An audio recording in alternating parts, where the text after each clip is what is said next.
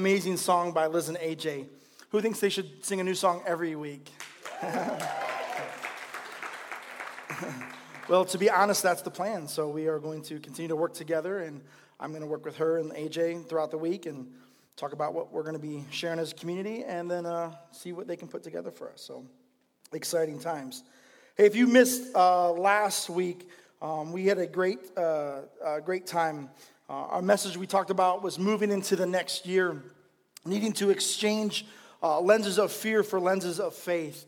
Um, we looked at the story out of uh, Numbers chapter 13, where the people of Israel have been rescued from slavery, and um, Moses has led them through the wilderness, and they're right there at the, the cusp of the promised land. They're right there, and, and Moses sends the 12 spies into the land to report on what the land uh, had in it.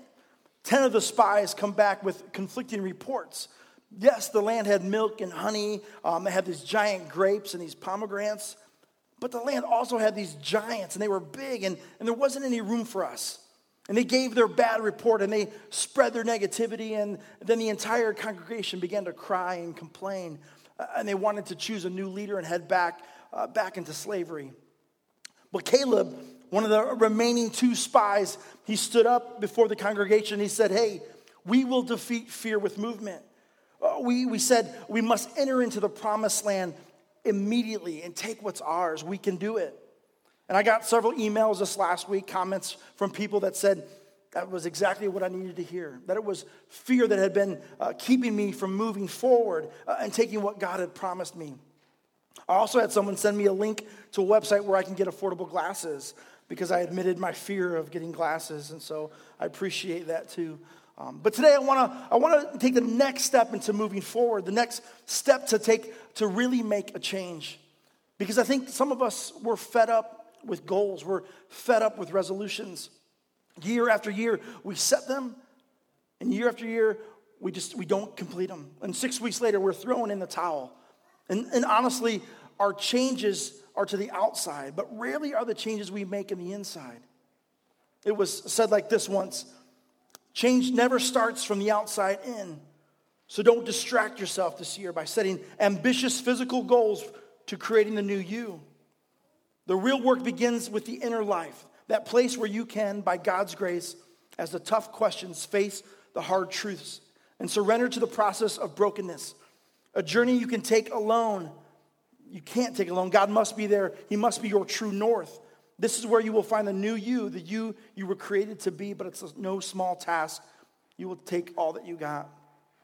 See, most of our goals revolve around the, the way we live.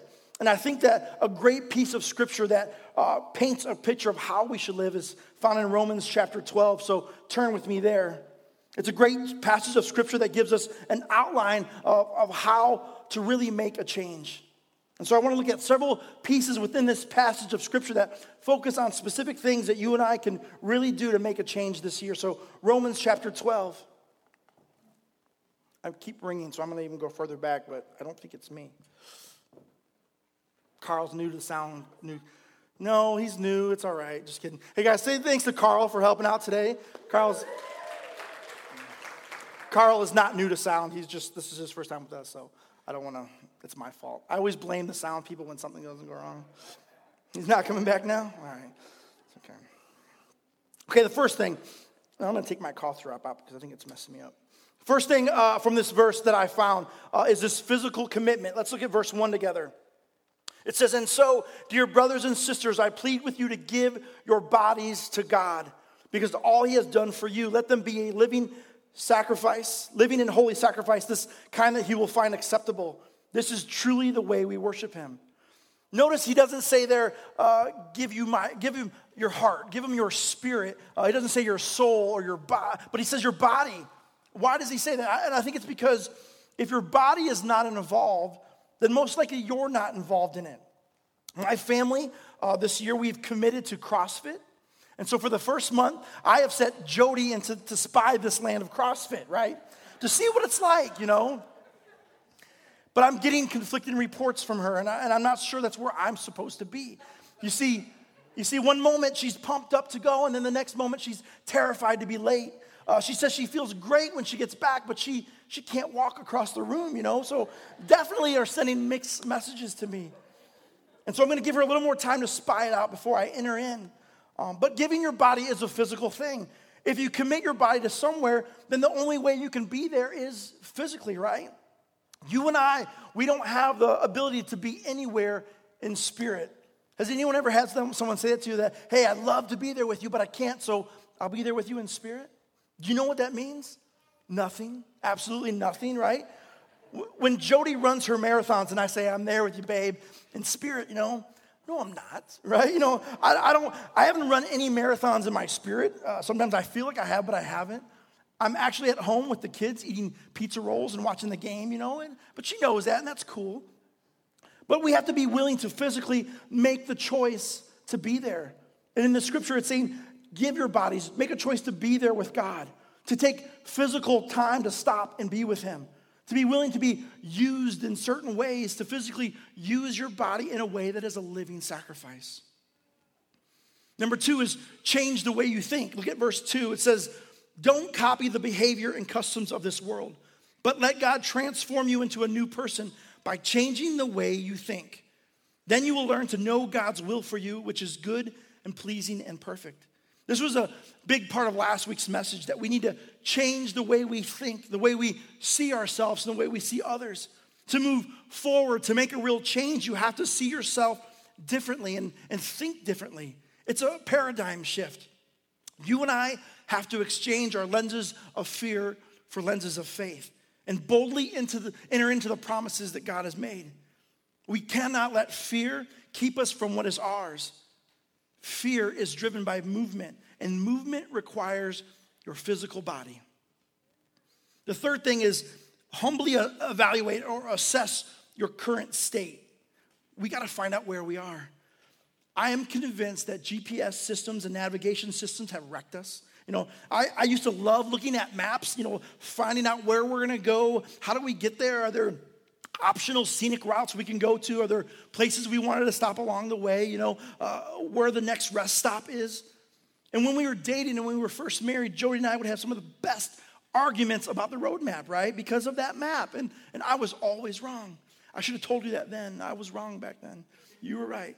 But times have changed now, right? And now all I do is I type in the address and I start, I hit start, and then Siri tells me what to do, right?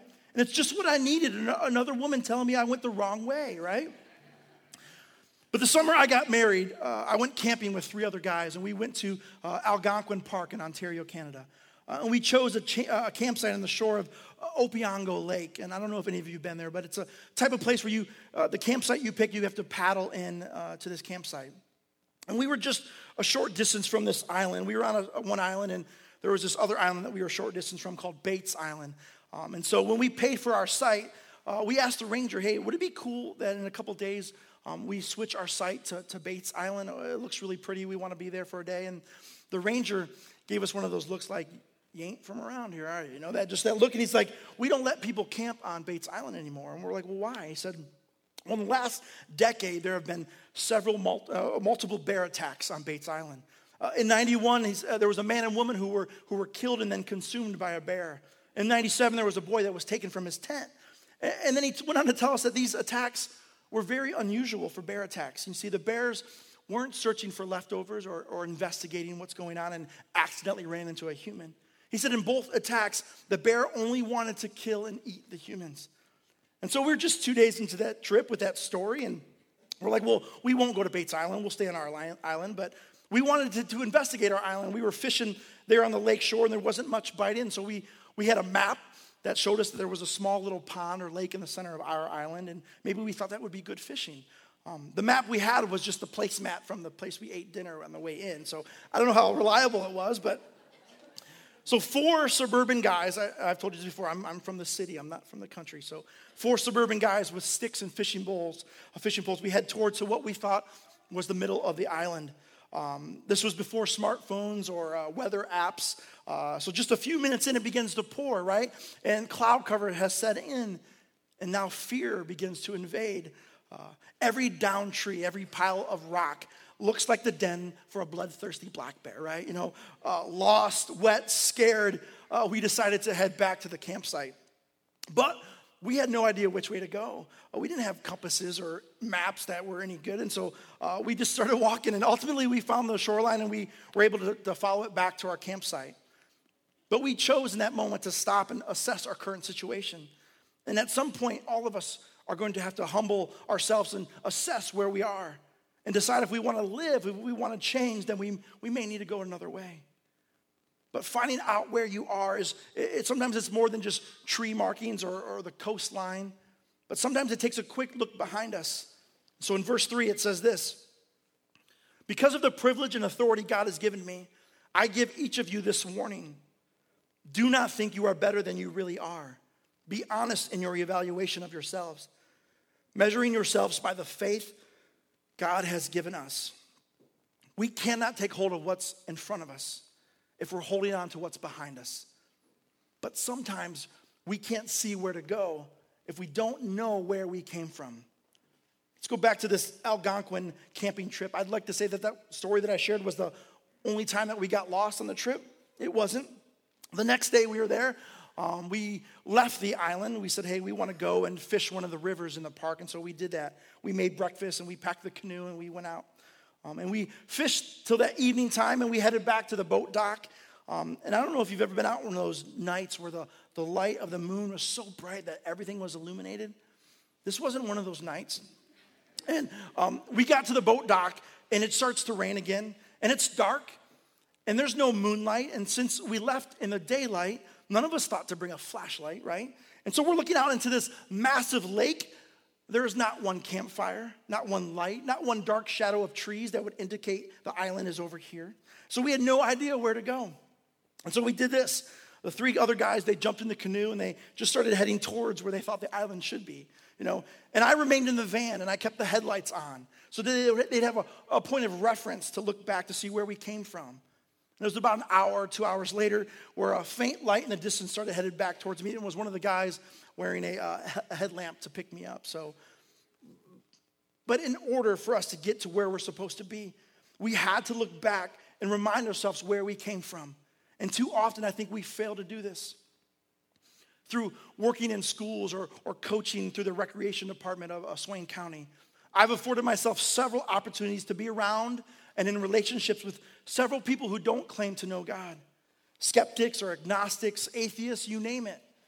And anytime we have a conversation where uh, it involves religion or Jesus Christ or uh, the cross comes up or this need for salvation comes up, I am never surprised. It, never shocks me how many skeptics or unbelievers don't think that they need a cross. And I understand it, I, I get it. But what does surprise me is how many Christians that I talk to or I've been around who don't think that they need the cross. They've churched themselves out of the need for a Messiah. They've let rules and the law and religiosity become the definition of righteousness. No longer am I a sinner who needs a Savior, but I'm a self made man. And self made men worship their Creator themselves. And some of us have forgotten where we've come from, what got us to where we are. And each one of our trails leads back to the cross. We have all been ransomed by the cross, we have all come by grace to where we are. The fourth thing is, is community. In verse 4, it says this Just as our bodies have many parts, and each part has a special function, so it is with Christ's body. We are many parts of one body, and we all belong to each other. Paul is raising the bar here in terms of what it means for us in this individualistic culture that we live in. Later on, he says things like, Be devoted to one another, love one another above yourselves. And devotion is a strong word uh, what happens when you think about the, the concept of devotion, it's so contrasted by this autonomy of our culture. Most of us, when we think about ourselves in community, we think about ourselves standing next to each other, but we're still sort of surrounded by this, this safety bubble, or this, uh, we're connected with this really thin strand.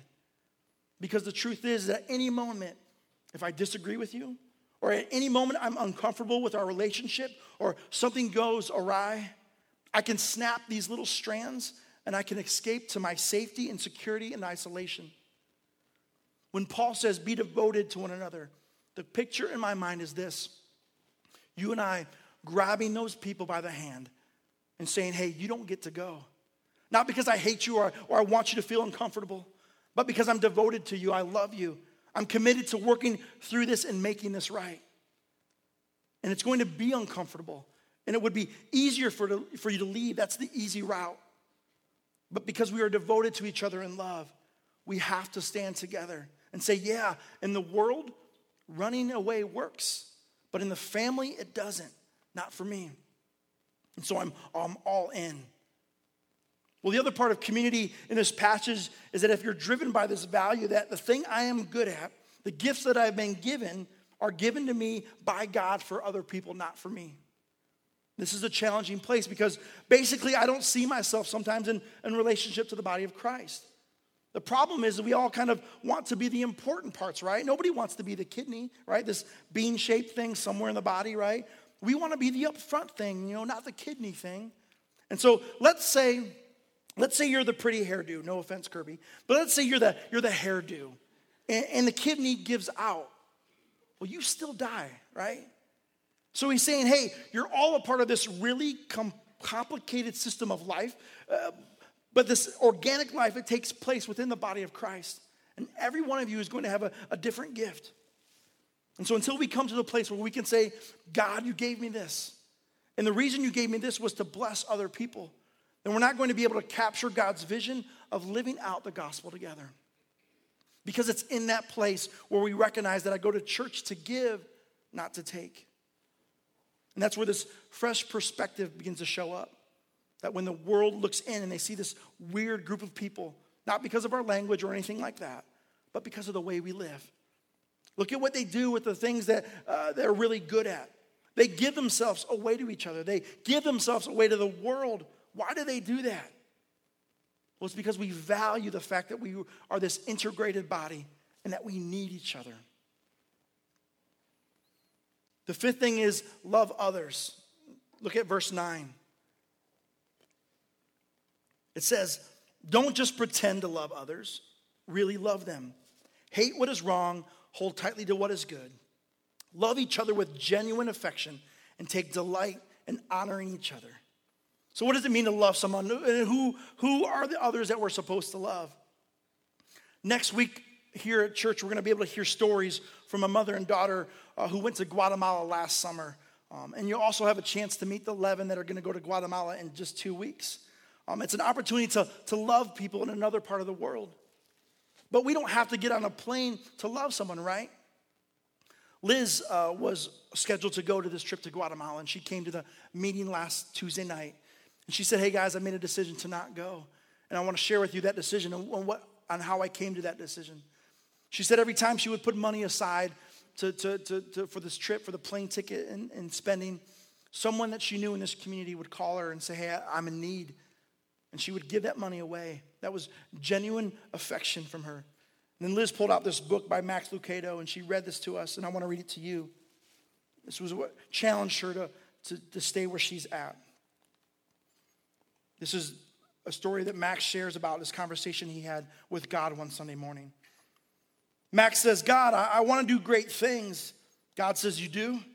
You bet. I want to teach millions. I want to fill the Rose Bowl. I want all the world to know your saving power. I, I dream of the day. That's great, Max. In fact, I can use you today after church. Max says, Super. How about some radio or TV work or, or how about an engagement to speak to Congress? God said, Well, that's not exactly what I had in mind. You see that fellow sitting next to you? Yes. He needs a ride home. What? He needs a ride home. And while you're at it, one of the older ladies sitting near you is worried about getting a refrigerator moved. Why don't you drop by this afternoon, afternoon and, but God, what, what about the world? God smiling says, think about it. What about the world? What about the table you're sitting at this morning? What can you do for someone at that table? During a speech in Montgomery, Alabama, Dr. King said this. He said, An individual has not started living fully until they can rise above the narrow confines of individualistic concerns to the broader concerns of humanity. Life's most persistent and urgent question is this, he said What are you doing for others? Now, I still want Liz to go to Guatemala with us sometime. So next year, I'm going to tell her that it costs twice as much so that she'll have the money when she gives it away. But in the meantime, I plan to use Liz and AJ and their heart for Bryson City to push the local efforts of Love Bryson and restore the image of God here. Now, that's not an excuse for some of you who have been resisting going to Guatemala. You know, every time you put money aside, someone calls you to play golf or go out to eat in Asheville. Those aren't the same things, you know. But I will say, I will say that it's much easier to love people in Guatemala than it is in Bryson City. And hear me out. I feel that it is a part of our responsibility to go into all the world and restore the image of God. We have a strong connection to, in, a, in a tie to Guatemala in particular, and we'll continue to be involved there. At the same time, though, we're called to this community, to the people at your table, to the people at the coffee house, to the parents on your kids' soccer team. How are you loving them? What broken relationships do you have with others in this room? How often do you and I just play church and we come in here, we see someone that we have an issue with, and we just pretend to love them with zero genuine affection because we're unwilling to forgive or ask for forgiveness? We are called to love one another. So, really love them. Number six, verse 11, is to pray. Verse 11 says, Never be lazy, but work hard and serve the Lord enthusiastically. Rejoice in our confident hope, be patient in trouble, and keep on praying. Richard Foster, in his book Celebrations of Discipline, says this To pray is to change. Prayer is the central avenue God uses to transform us. If we are unwilling to change, we will abandon prayer as a noticeable characteristic of our lives. The closer we come to the heartbeat of God, the more we see our need and the more we desire to be conformed to Christ. In the book of Acts, chapter 6, the 12 disciples—they're approached with concerns, and, and here's the issue that the, the church has. They say, hey, at the church potluck, some people were not getting equal amounts of food, you know, and, and the, the church people wanted these guys, these 12 apostles, to, to figure out how to make this fair, you know. And the 12 disciples were like, hey, we cannot spend our time worrying about who got enough of Sister Blevins sausage balls or Sister King's truffles, right? You know, this. And, and so instead of trying to figure out uh, everything and fix everything for everyone and putting their energy into those tasks, they appointed others to deal with the food distribution and devoted their time to prayer and the ministry of the word. So, my goal this month is to look at my weekly to do list and see if there are things that I can let go of to delegate, hand over to other capable individuals that can give back to me time to spend in reading again and, and reflection time with God. We can't be worried if God will be mad at us for neglecting time with Him. We must remember that God always meets us where we are and then slowly moves us along into deeper things. The last thing is, uh, the seventh thing is conquer evil by doing good. Drop down to verse 14. It says, Bless those who persecute you don't curse them. Pray that God will bless them. Be happy with those who are happy and weep with those who weep. Live in harmony with each other. Don't be too proud to enjoy the company of ordinary people and don't think you know it all. Never pay back evil with more evil. Do things in such a way that everyone can see you are honorable. Do all that you can to live in peace with everyone. Dear friends, never take revenge. Leave that to the righteous anger of God. For the scriptures say, I will take revenge and I will pay them back, says the Lord. Instead, if your enemies are hungry, feed them. And if they are thirsty, give them something to drink. In doing this, you will heap burning coals of shame on their head. Don't let evil conquer you, but conquer evil by doing good. What Paul is saying is that in the midst of this culture that is defined by evil, that evil is going to show up in your life at some point. And it might be something horrendous like uh, one of your loved ones is murdered or, or raped or abused. Maybe it's a simple way, like you've been robbed or you're a victim of identity, identity theft, or someone's out to ruin you or bring you down. And when that type of evil occurs, whatever it is, everything in me says, I want revenge. I want to repay evil for evil. And in God's economy, in this economy of love, He says, don't add to the evil. Instead, add what is good. Dr. King also said in, in his message called Loving Your Enemies, he said this Darkness cannot drive out darkness, only light can do that. Hate cannot drive out hate, only love can do that. So rather than showing up with violence for violence, show up and be a peacemaker, even though it's your right to demand retribution. And I'm not saying that it is an easy concept or an easy idea. But some of you uh, make like the idea of, uh, you might like the idea of heaping burning coals on the head of your enemies, right? You know, that sounds good. But what Paul is talking about is that when you repay evil with love, it has the power to change the other person. It was a phrase that was used in Egyptian culture and then other cultures who adopted it, uh, essentially saying that when you show up with love, it has the power to bring shame on their deeds. The idea of revenge is something I like to take very personally. When someone has done damage to me or to someone in my family, when evil shows up on my doorstep, I want revenge and you want revenge. And God says, Leave that to me. I can't, I can't take revenge and do it in a way that is purely just. It is impossible for me, and I guess it's an, it would be impossible for you too. And so that's why God says, I will bring true justice a justice, a justice that is balanced in the scales. He says, Vengeance is mine. It's my job to repay evil. Let me do it. And your job is to say, Well, if he's hungry, then I'm going to feed my enemy. If he's thirsty, I'm going to give him something to drink. I'm going to do something crazy here. I'm going to love him. And I want you to know that in the end, love wins. And the world will look at that and say, That's stupid, man. You're being taken advantage of. And God says, My love wins. So don't decide when you're going to love. Love all the time, no matter what. That's what happens when all that the gospel is shows up in a life of someone who says, I'm a living sacrifice. Because I believe with all my heart that, a, that in a culture that's messed up, that God's love wins and He receives the glory. Can you make a commitment this year, removing your lenses of fear and exchanging them for lenses of faith, giving your body to God, admitting your weaknesses and remembering where you came from? Surround yourself with people who love you and support you, and spend time with God and, and really love people. To really make a change, it starts with how you see yourself. Can you commit to fully and finally, taking down the images of yourself that you've given, that the world's given you, and replace them with how God sees you. Watch this video.